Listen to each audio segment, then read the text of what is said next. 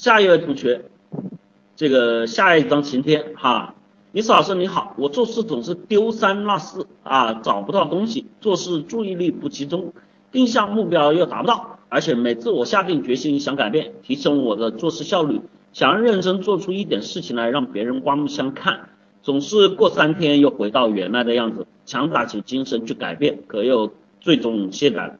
这个同学哈，这个我们之前无数次公开课讲过了。其实这个问题在你之前有很多人都问过，什么注意力不集中啦、丢三落四啦、坚持不到底啦、三分钟热度啦，在这里面哈，注意听了哈，尹老师一直有一个理论叫这个生物奖励原则，什么意思呢？就我们其实每一个人啊，对于一件事情的专注程度。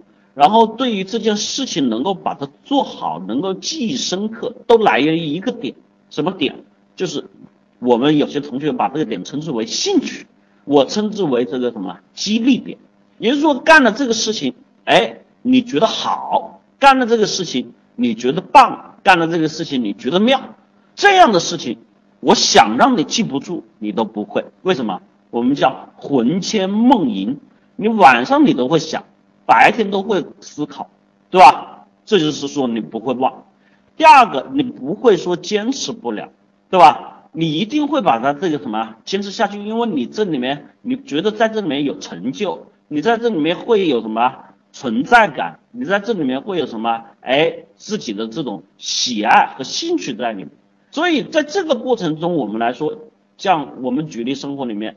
难，你说比如苦，比如难。我说句实话，那些打游戏上瘾的同学，你说几天几夜不睡，然后吃喝拉撒这些东西就那么简单，对吧？一个泡面，一个啥东西就解决。我觉得这些人，你真的去看苦吧，我觉得比那些我说创业的人都苦，不眠不休啊，那个然后不修边幅啊，然后这个吃差和吃吃喝拉撒睡都很差劲啊。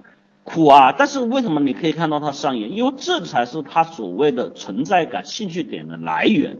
所以通过这一点，我想告诉你，关键的核心原因是你没有去建立这种所谓的什么生物奖励机制。因为我们没有可能每一件事情上来像游戏那样有步骤的，第一步让你升多少级，第二步让你找到是个什么宝贝，第三步让你哎又学会了一个什么技能，让你有一步一步的途径去得到你自己想要的。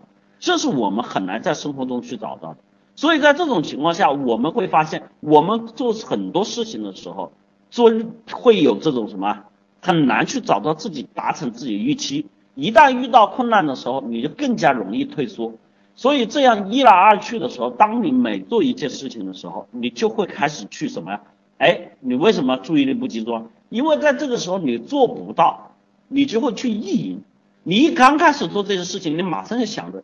比如说我开始背英语单词，你一定想着，我操，我这个脑子里面就是开始想，我将来这个口若悬河啊，这个用英语骂人啊，然后跟鬼子交流交流啊，说不定泡了个洋妞啊，对吧？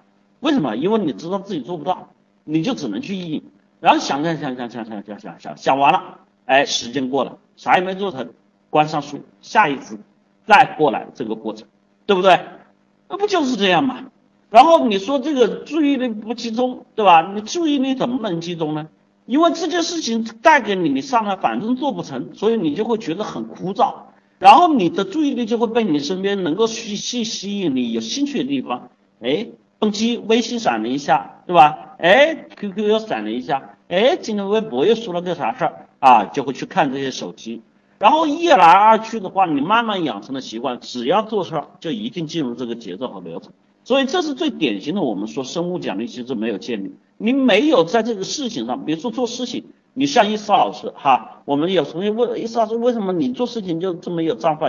因为我很知道我做的这些事情，我跟你们一样也是人，我曾经用这样的方式去做事情，我都做成功了，我只有用这些方式去做事情，我事半功倍了，我用这些方式去做事情，我发现事情更有条理了，我得到成就感。所以，我以后做事情，我都拼命往这个方向去努力。往哪个方向？有计划、有目标、有条理，多思考，勤动脑，多动手啊，不怕输，对吧？为什么？因为我有得到呀。所以在这里面，你的问题哈，就是我们说过的，没有去建立这个生物奖励机制。那么，这个生物奖励机制，当然你说怎么去建立呢？就像我刚才说过的，你要首先有计划、有步骤的。这个所谓计划步骤，就跟打游戏一样，游戏就是有计划、有步骤的去提升你们的生物奖励机制。每个节点、每个时间，他要给你相应的东西。就像我说，如果这个游戏什么都不给你，永远就在那里打，一直打，一直打，一直打，你有兴趣吗？没有人有兴趣，好吧？所以欢迎报名我的课程啊！